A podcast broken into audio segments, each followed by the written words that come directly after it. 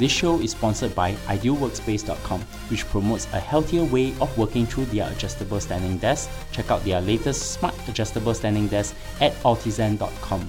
A L T I Z E N.com. Welcome to Analyze Asia, the podcast dedicated to dissect the pulse of business, technology, and media in Asia. In this episode, I speak to Ben Bajarin from Creative Strategies and Techpinions on the October surprises that emerged from Google, Microsoft, and Apple and discuss their road ahead with their different philosophies in different products and the impact to Asian OEMs. Hi, Ben. Hey, Bernard, how are you? I'm good back in Singapore. How are you doing? Not too bad. Enjoyed having you out here for a few months and I'm talking to Ben Bajarin from Creative Strategies and Techpinions. Since we last spoke in Starbucks Cafe in Mountain View, what have you been up to? Well, you know, keeping up the grind. The fall's a busy time because not only are there a lot of events for companies kind of leading into the, the holiday pipeline for consumer electronics buying, but a lot of our clients start the you know planning and thinking for next year so we get a lot of queries to kind of come in and, and share research and we've done like three studies this fall also, which is the most I've ever done in a period of two months. So we're not just drowning in data, but a lot of people sort of inquiries for outlook and planning for next year. So it's it's a busy cycle, but after November I'll get a little bit of a break and maybe I'll sleep some then.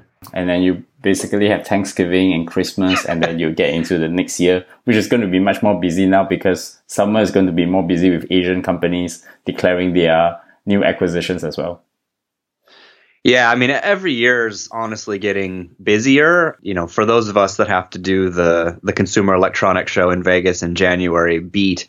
You know, it's it's pretty much the worst thing ever to go from Christmas and then you know a week and a half later you've got the the worst show that we all attend from a difficulty standpoint. It's like a it's like a hell week way to start off the year. But I mean, every year is getting busier Uh, and obviously as the global companies start to become more influential and more involved in tech it, it's almost like there's really no period of breaks anymore. But you sit in the heart of silicon valley. I wanted to get you here and this time we're going to break this into two parts. The first is the october surprise which i'm basically referring to google microsoft and Apple since it is now right. US elections.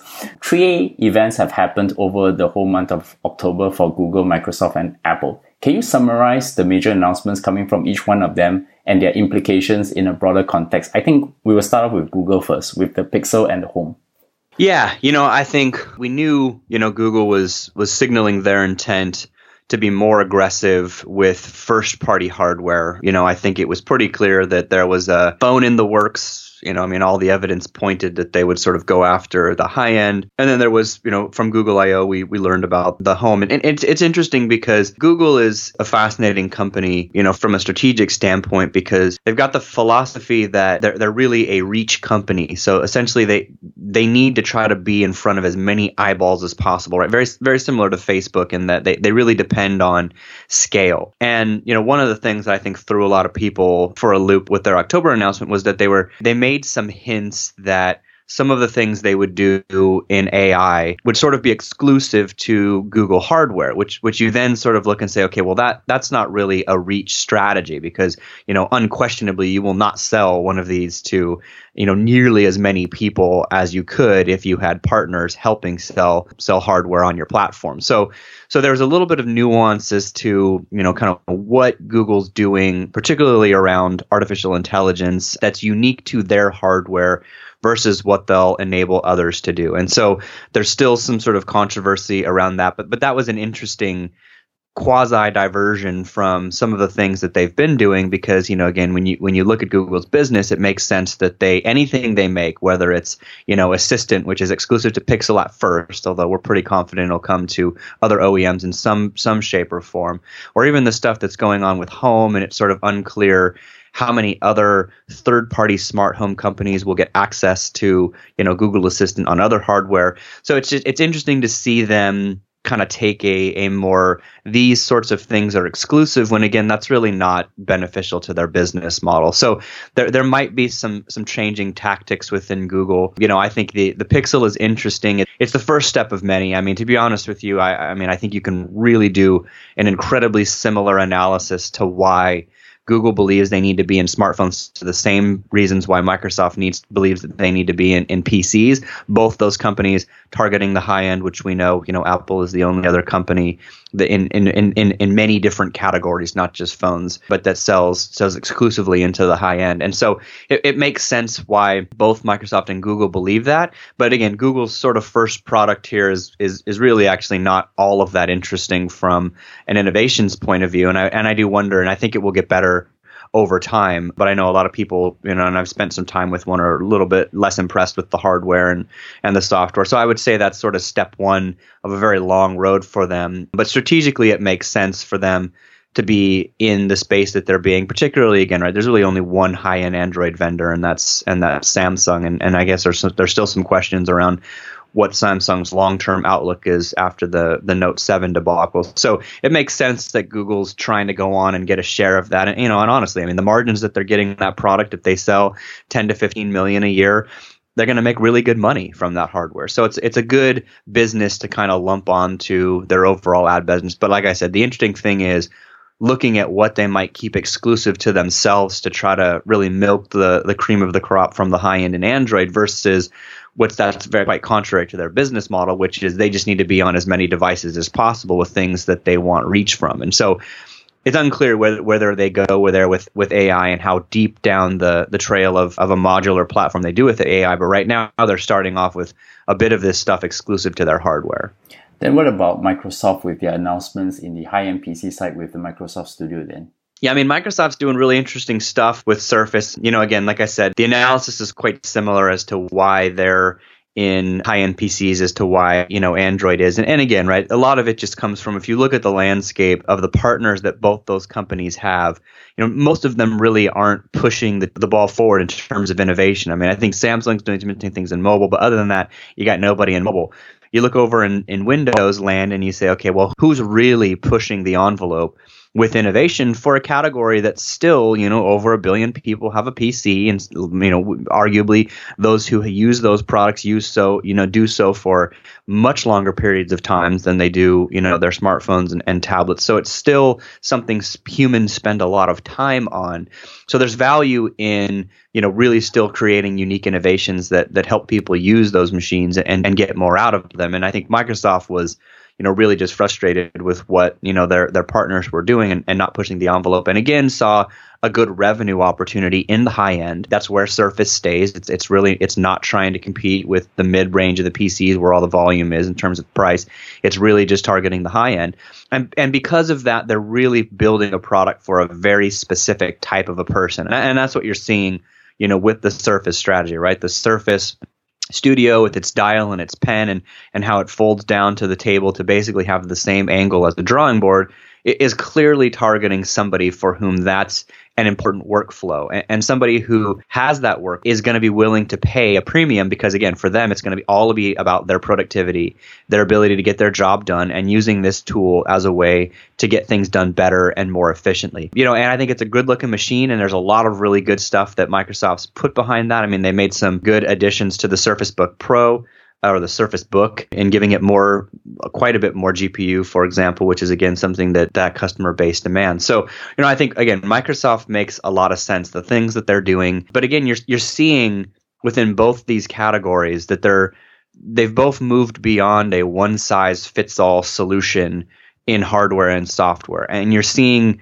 kind of the PC pie, similar to the Android pie, is really beginning to sliver into many many slices of that pie. And so microsoft's just looking and saying hey we're going to go after this one segment of the entire pc space and we're going to you know do some unique innovations for this one segment and and really focus there. And that's a good strategy. And again they're they're going to continue to make really good money from their surface business. I think they're on pace to grow that business again in 2017 which is good. And so you know i think they're they're making really good strategic strides there, and especially again in an area where most of their partners don't want to go. So there was a gap there for Windows. Microsoft wants to fill it, and what we're seeing with them from a strategic standpoint is the way that they're interpreting how to go after these more pro customers with unique innovations. And that's what we're seeing really holistically from the Surface line. Which leads us to Apple with the new MacBook Pro and the Magic Bar and also their TV app.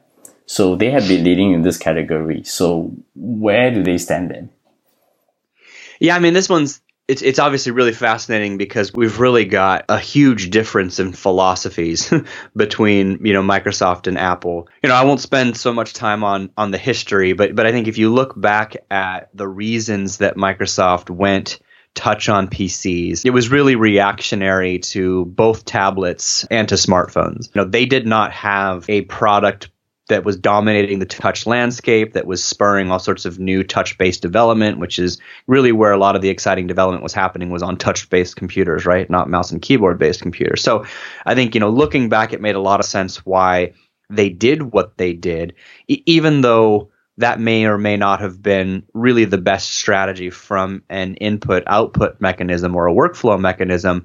You know, they made it work. And it took a really long time and a tremendous amount of resources to rejigger Windows into a touch. Huge issues with Windows 8 got fixed and kind of you know, they learned from that. And that was a, a debacle on its own. And now with, with Windows 10, they have a stable environment where touch actually works. It makes some sense. You know, you can use it in a couple of different contexts. But again, I think they, they landed in a spot out of a reaction to what was happening in the market. And now they're trying to build upon that for, you know, for the future. Apple, on the other hand, you know, is able to maintain a separation I've sort of been loosely calling this, and I might write an article under the subject line that Apple's separation of, of church and state, church kind of being that like hardcore loyal few, and state being kind of everybody else. I'm still working with that analogy, but but it might work. But the point is that they can maintain this separation. That the way you use a Mac, the person who is your everyday Mac user sits at a desk,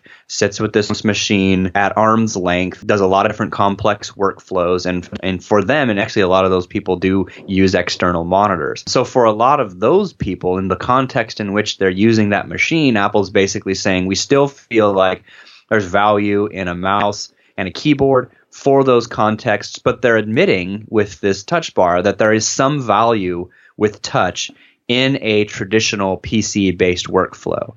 And and that part I think is really really interesting actually because you know again I, I have five Windows touch based machines and and I'll be getting a, a Mac with a touch bar you know when it ships. I mean we don't really know like I think we need to do a true analysis of these workflows for people who again who are desk based workers who sit and do do complex workflows with these machines and just really see you know which one's better? Because honestly I, I mean I don't know right? I mean I, I don't use Windows for a lot of complex workflows with touch. I still use mouse and keyboard with most of my Windows engagements in the same way that I do with my Mac. But I do use touch for some things on Windows machines like scrolling. Websites is convenient and there's there's a few things that are convenient. And so I think again Apple's admitting that there's some value in having touch and in having a screen that's sort of dynamic and programmable.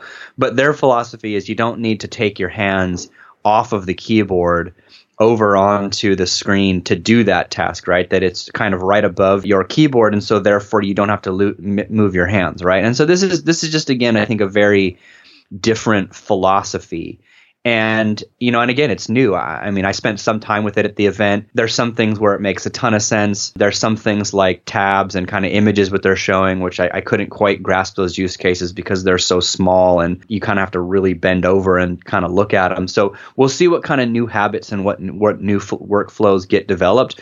But the bottom line is we're, we're seeing a schism in, philosophies in contextual compute for something that's a desk-based computer versus a mobile-based computer.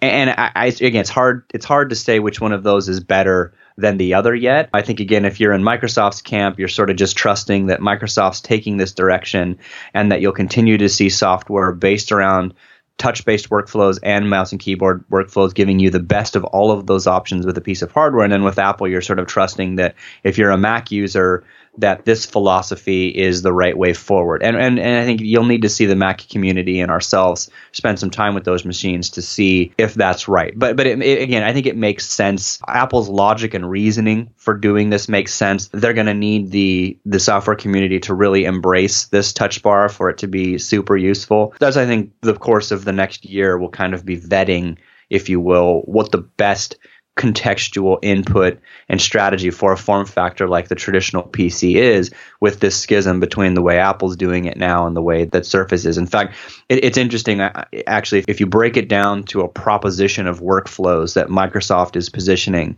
with Surface, for example, and many of their o- other OEMs who are jumping in and making touch-based machines as well, whether they be convertibles or or two-in-ones. The same things that they're positioning as why you'd want those features is very similar to what Apple's doing with the iPad Pro. And so in my mind, I actually think it's more interesting to do the analysis and compare that Windows-based computers, PCs, actually compete more with the iPad Pro than they do with the Mac. And, and I think the Mac now, because it's not adopting touch based workflows, pens, other types of hardware accessories like the iPad is and like Surface and, and Windows products are, is kind of now an, a, a, true island all by itself. There, there's there's actually nothing now kind of like it because it's again it's really hard to find now, you know, at retail or anywhere, um, a, a Windows-based machine that doesn't have touch on it. And Microsoft and Intel are trying to push so much development around touch that you're just going to see that be integrated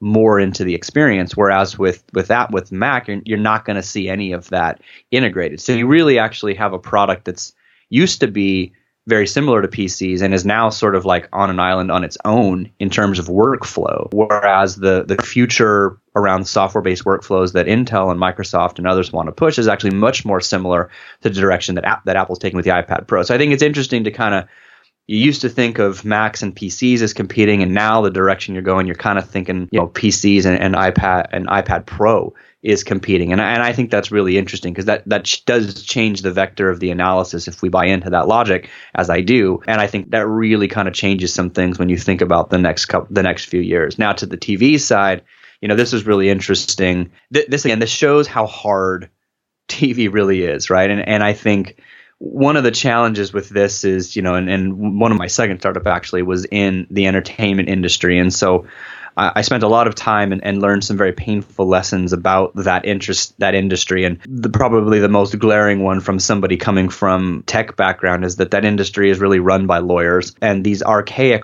rights exist around contract for contract, you know, for for deals and and terms and and legality that really stems back to an era in the 60s and 70s, not the modern era for contract rights. But those did not change, and so you you really have this this archaic structure for content IP and who has the rights and when that can be broadcast here versus mobile and, and on what screens. I mean, it's just a serious mess. And because of that, you have this pretty big schism is the way in which content can get distributed when there is so much rights and legality locked up around those rights. And so it, it's completely understandable why the content side has been one that's hard for Apple to get into. I think that's why they've sort of diverted from saying we're, we're going to do a skinny bundle. I do think at some point in time it makes sense for them to offer a skinny bundle, but not until all of these rights get resolved, meaning that all of our current providers can offer an unbundled skinny bundle, which would at some point be in time where rights have worked themselves out and we've got the ability to, to subscribe to a content package and see that on all of our screens and not have gaps in what we can get like we do today. I think it makes sense at that point that, that Apple could do that because they've got the cash to pay the rights holders for the ability to distribute that bundle in the same way that, that a number of cable monopolies would do so. So I think that makes sense. But right now they're they're basically uh, trying to unbundle you from the content that you subscribe to and bring that all into one central location. And again, I think it's it's interesting that Netflix was missing from this and there's there's really good reasons why for the same reasons that Amazon to some degree is missing from Apple TV and that these two companies don't want to give up their customer relationship to Apple. Whereas somebody like an NBC or HBO or all of the people who are contributing to the Apple TV app as an aggregator, and I kind of and, and, use the analogy that this Apple TV app is basically a modern guide where it kind of surfaces and brings all of the content that you have from many different locations into one area, makes it quick for you to access, find, and discover that content from sort of one central location, which is really what the EPG, the electronic guide, has been, even though those have been really, really bad UIs. Apple's trying to redo that, but also take into account kind of the modern era for apps and where content lives deep within apps. But Netflix, for example, is not there. And that's again, that's because Netflix doesn't want to give that experience up, whereas someone like CBS doesn't care. They're like, I really don't care where my show shows up. I just want to make sure somebody sees it. I do think Netflix will get there. I think part of this is just them kind of going through what kind of a company they are. I mean, for them again, right? Reach is going to be critical. They're going to want that reach, and as and if Apple can build a strong and large installed base of Apple TVs, then it becomes more attractive. I think right now they probably don't see the pain point in needing to go there the same way that like a CBS or an HBO or local providers think that they need to be on on Apple TV. But if Apple had, you know, a couple hundred million of these out there, Netflix would have been there day one, I have no doubt. So that's kind of an evolving kind of narrative as to okay, Apple's trying to kind of own the guide, own the TV experience they're sort of not necessarily it doesn't matter where the content is but that's that's going to be you know that's going to kind of rub a, a, netflix and an amazon the wrong way. But it is interesting. I think it's the right approach. I spent some time with that demo. It's actually really compelling especially for news. I mean again if you pay and our our country's different i know than the way things happen in, in europe and, and china to access this content. But in our country you know you've you've got this this pretty big gaping hole between you know what you can get for free ad supported versus what you have to pay for. And the bottom line is if you want all of the content that most people want, you still have to pay somebody for that bundle. And so as long as again you're paying for the content that you want from somebody's bundle, the Apple TV is doing a great job now of sort of bringing that in and including live content and sports and and all of that stuff, right? But again, you're paying somebody somebody for that. And so I think the exciting thing about Apple TV and, and really the future direction that this is sending for us as a, as a consumer group in, in this shift is that, you know, we're seeing a world now that I think is incredibly encouraging that we're not stuck with the hardware or the set top boxes that the cable companies decide to give us. Um, you know, I sort of always use this analogy. You know, that that product, that cable box, and I, I'm a Dish satellite subscriber, is literally the worst piece of technology I have in my home by like exponential numbers. And so I don't I would I would love to not use it, but I have to because of their infrastructure. Now that we're starting to see that change, as long as I pay Dish, I can start to access this content on other hardware because because they they just want to make sure that they get their money. They don't necessarily care about the set top box side. That starts to break some of these monopolistic things that have been going on in content in our country, and I think that's exciting. And I do think we're on a tipping point where we can we can see the holistic change in how we consume this content over the internet, not just from a cable subscription, on all the devices that we have with us at any point in time. But we're still going to pay somebody for that content. So in my mind, the real question is who am I paying? But I think I'll have many different options on how I consume the content that I'm paying for. Just a quick question. Should Apple acquire Netflix then?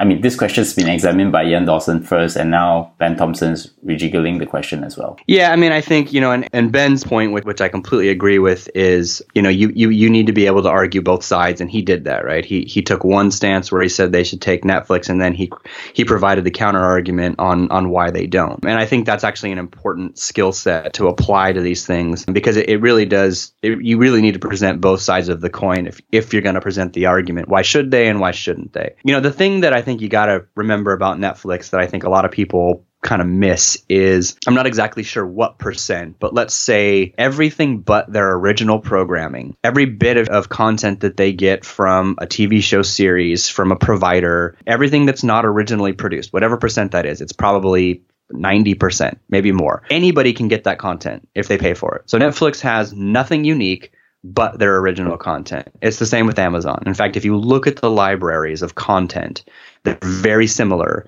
outside of the original content that Amazon has and Netflix has because just like in the days of digital music, the the studios will give the content that they've said it has the rights to be digital. They'll give it to anybody who pays for it. And so if Apple wanted, they could immediately create a version of Netflix of their own that has all of the same back catalog of all of your favorite TV shows, exactly the same catalog that, that Netflix has, because those rights exist. All they do is pay for them.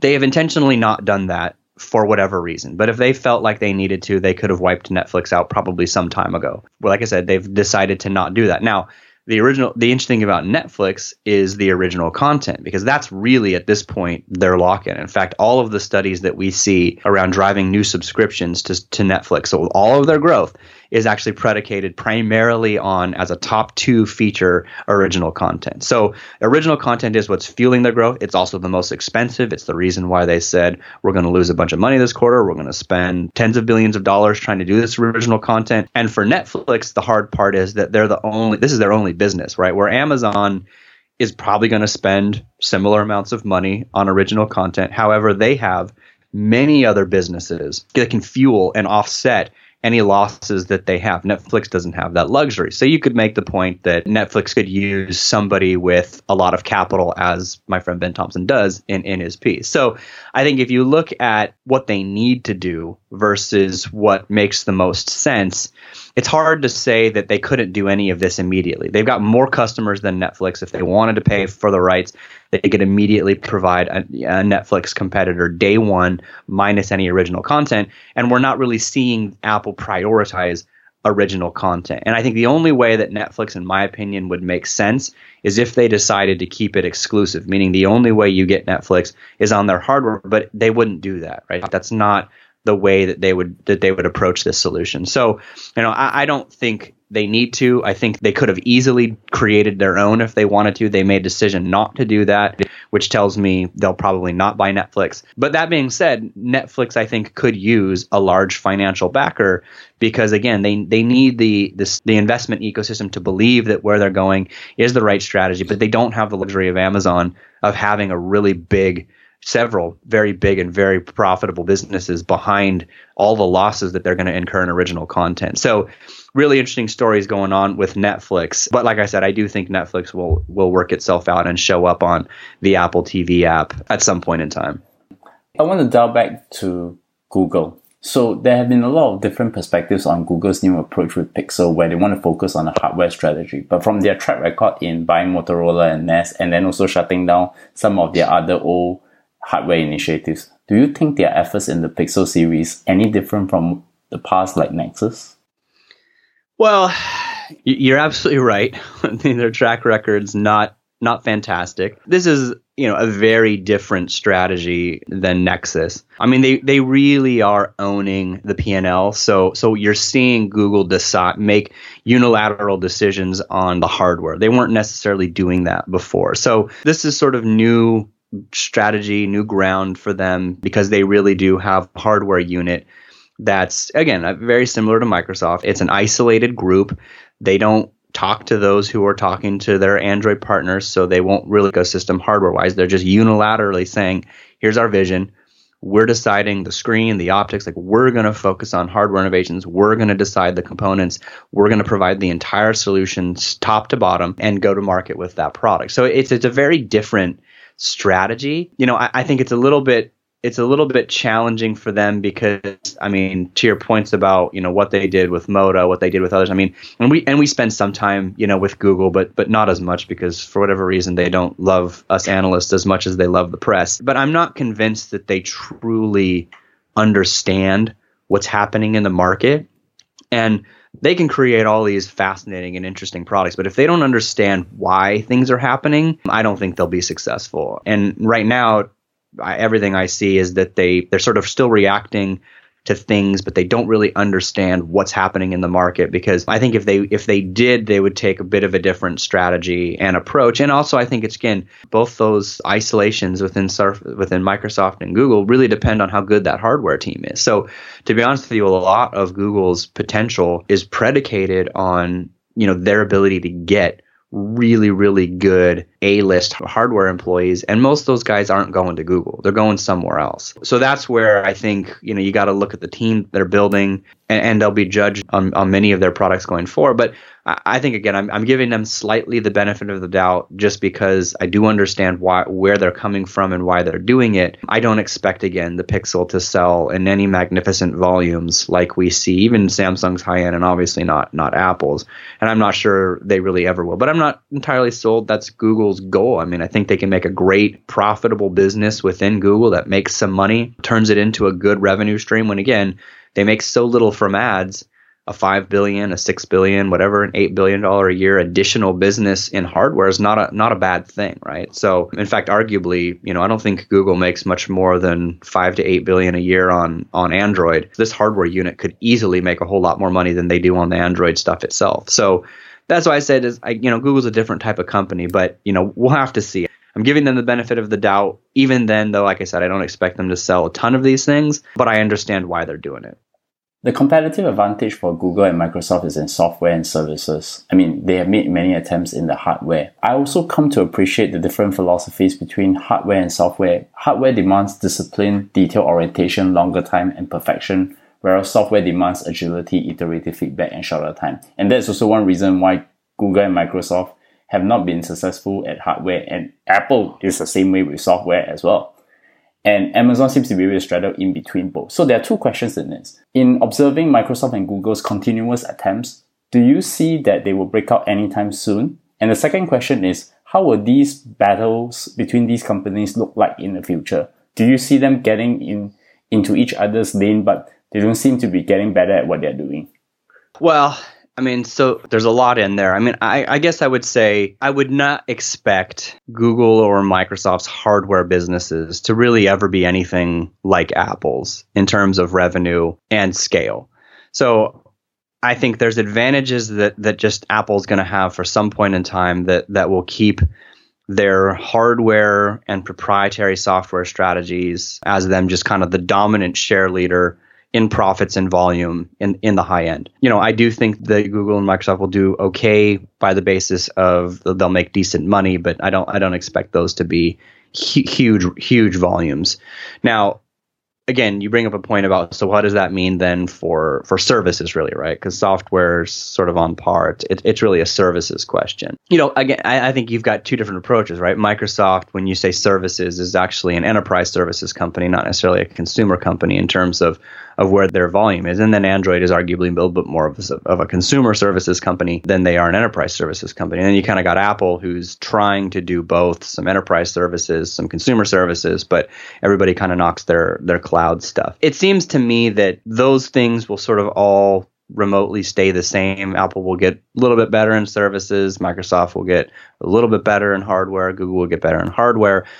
The thing that separate from that is uh, what role does AR and VR in some degree play into where these three companies kind of look and go forward. And I think both Apple and Google have sort of shown that for Google, AR and VR somehow built around Android, probably more mobile than anything else. For Microsoft, it's built around Windows and Windows holographic and the HoloLens stuff and the, the ecosystem they're trying to build around that. They're both sort of signaling, you know, we're going in this direction. We've got a platform. One's holographic, one's more built on mobile, but there's still some parallels that can take place in there. And we don't really know where Apple's going in there yet. It's it's still really early, but I think when you look at where we are in these cycles, I mean, we're kind of waiting for what the next big hardware cycle is. The coming off mobile and then PC, like we just had one of the greatest runs in hardware and sort of delivering computers to the masses we've ever seen. Something will take place that builds on top of that. I'm not sure we'll really ever see that kind of scale again in terms of, of absolute volume.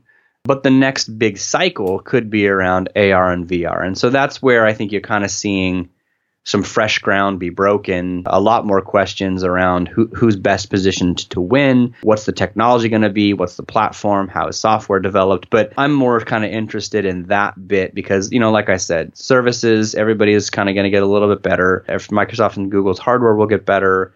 So most of that's settled, and I, I don't. I don't think we're going to rock the boat much in any way, shape, or form. I think where it's fresh is kind of where this next kind of ecosystem platform and technology cycle might be. And, and that's really where you know we kind of land AR and VR seems to be the thing that, that makes the most sense. And so now we'll be, we'll be analyzing how these three companies approach that for the next you know eight ten years whatever that cycle could be. So here lies my other question as well. Google and Microsoft have not spent any efforts in the supply chain and distribution similar to the Asian OEMs, your Huawei, your Oppo, your Samsung how can their hardware efforts succeed? Because you need a lot of distribution to sell these hardware as well. Well, I mean, again, that's where I, I take the stance that I'm not sure they're trying to do the same things that, that those companies are doing. You know, again, and I think it's the evidence has been on the wall for some time. Those companies that you just mentioned, you know, are not selling in volume many phones over 300 US dollars. Now, I have no idea if Google intends to go down in price my gut says they probably will not. If they do, then yeah, then they're certainly saying, hey, we want to compete against you know those companies that sell three hundred dollar phones. But I, am not sure that's that's the, the tack they want to take. And in the same way that Microsoft's not trying to really actually compete with Dell and HP in the five to six hundred dollar range, where they all sell the vast majority of their their PCs. I think there's a very different approach from Google there Now, I do think they clearly want more distribution. I mean, they're advertising this product like crazy here in the US, and I'm not sure how much from in other markets, but they're spending a lot of money on advertising. So they certainly want the US market, which again is really between Samsung and Apple. So so they're trying to gain some share there. They can get distribution on different carriers. That's just a time game. H- again, how deep they want to go down that against the Chinese OEMs, I'm, I'm really not sure. I just don't think they're they're playing that game. But you know, there's also some really sustainability questions I have for pretty much everybody other than Huawei ma- making smartphones in that area because selling $300 or lower, you know, smartphones at razor thin margins is that's the only thing you're going to do. That's not a sustainable strategy. So you really got to have a longer term business plan and roadmap beyond that. And I'm not sure what that is and who their partners are. And is it still Android? Is it something else? I mean, just huge unanswered questions for those companies. So I'm not even sure all those companies are are even going to be around much longer. I mean, Huawei's got China behind them, so that that one will stay around for a long time. But those who don't, like, they're dealing with some pretty unsustainable strategies that they're going to need to work out. So again, I think it makes sense if you understand that Google might lose a fair amount of their Android partners who just go out of business because they can't make money and don't have a truly good global strategy to make money and build a business it makes sense, you know, that they're going to try to fill some gaps that they lose as, as, people can't make money. So you know, again, Android is just a fascinating thing unto itself. It's so much unlike Windows in terms of the opportunity it creates for its partners. But that to me is is still a dynamic that we're going to have to see play out. And that's going to take a few years, but I think Google's hedging a lot of bets with Pixel. And so I think there's diversity in where they can go with that strategy. Just one question before uh, we will go and take a break. So since the Apple and Microsoft events, many tech pundits claim that Microsoft is more innovative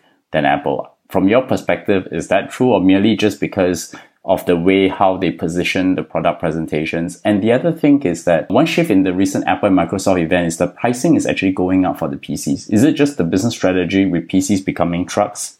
So yeah, so to the last point, I mean, we've been tracking an ASP increase in consumer markets, not enterprise markets, but consumer markets for some time, which I think is entirely logical because, you know, if if you value that machine, you work on it, you create on it, you know you need it, you hold on to it for six to seven years, and you know that you're going to spend money, you know, you're going to upspend on the technology because again you don't want to replace it every three years and that's what happens if you get a, a really cheap pc so consumers know they value them they want to spend money and so they're spending more because they know they're going to hold on to this for a long time so that's happening. That's working. That makes sense. That's why we've continued to see high end Windows and Macs gain share as an overall percentage of shipments, no question. So, so that's happening, which is why it makes sense. It's the market's moving that direction. So it makes sense that several of these OEMs do also.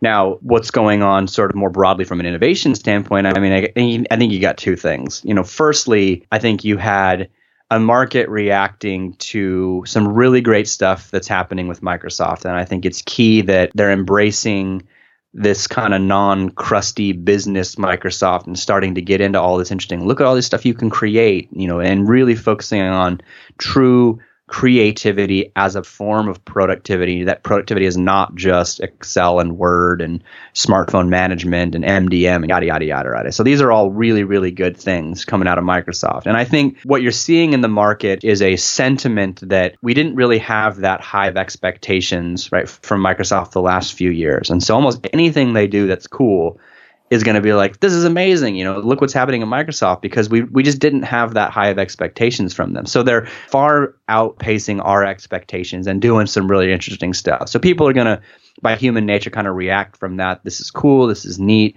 This company's got a fresh vibe. So it feels really interesting. And then you kind of have Apple where you've really got these ridiculous expectations and they're never going to meet those expectations by the, the press and those and pundits, etc. And so you kind of have this imbalance where nothing they do will sort of be viewed as innovative or interesting, but because those expectations are high, that's the reason. I think they both did interesting stuff. I don't think any of it's truly, you know, quote unquote innovative. Again, they're taking an approach that says people use these machines, they get things done, and we're creating things, we're creating products that will help you get your job done easier, faster, more enjoyably, whatever. And they're taking two different approaches to that. And I think that's fine. I think people get entirely confused with this proposition like Apple should just put a put a touchscreen on the Mac. Like I don't think those folks have really used a Windows PC with touch that much. All the evidence honestly is that that people who do have touch-based PCs use it a small fraction of the time as an input mechanism. So it's, it's hard to argue that that's really becoming the predominant way in which we should use a computer is, is, is by touching, you know, the screen. So I get kind of both sides of this. I think there's there's a disconnect with reality that people who think you know any one company is doing more in- innovative stuff than the other. I think it's fresh thinking from Microsoft, which is exciting. We're seeing them kind of become a new type of Microsoft, which is fantastic. You know, I actually made the point, and and I think this is true, and I'll probably write about it that you know I really do feel like we've got a better future in front of us from a from a technology standpoint if Apple and Microsoft are competing versus if Google and Apple are competing. So I like to see these companies really mix it up and push each other because I really don't think Google's pushed Apple in any sort of way from an innovation standpoint. So, so that's all interesting, and I think that's happening. But I, I think again, you got to look at these things in isolated corners. And the reason people got all excited is because, you know, and Microsoft did some awesome stuff, but we didn't really have those expectations of them. And then, you know, you got Apple, who you constantly have unmet expectations for because those expectations are too high. So it's just a disconnect in the reality of what's happening in the marketplace. And that comes to the end of the first part, which we talk about October surprises, and we'll definitely come back with part two.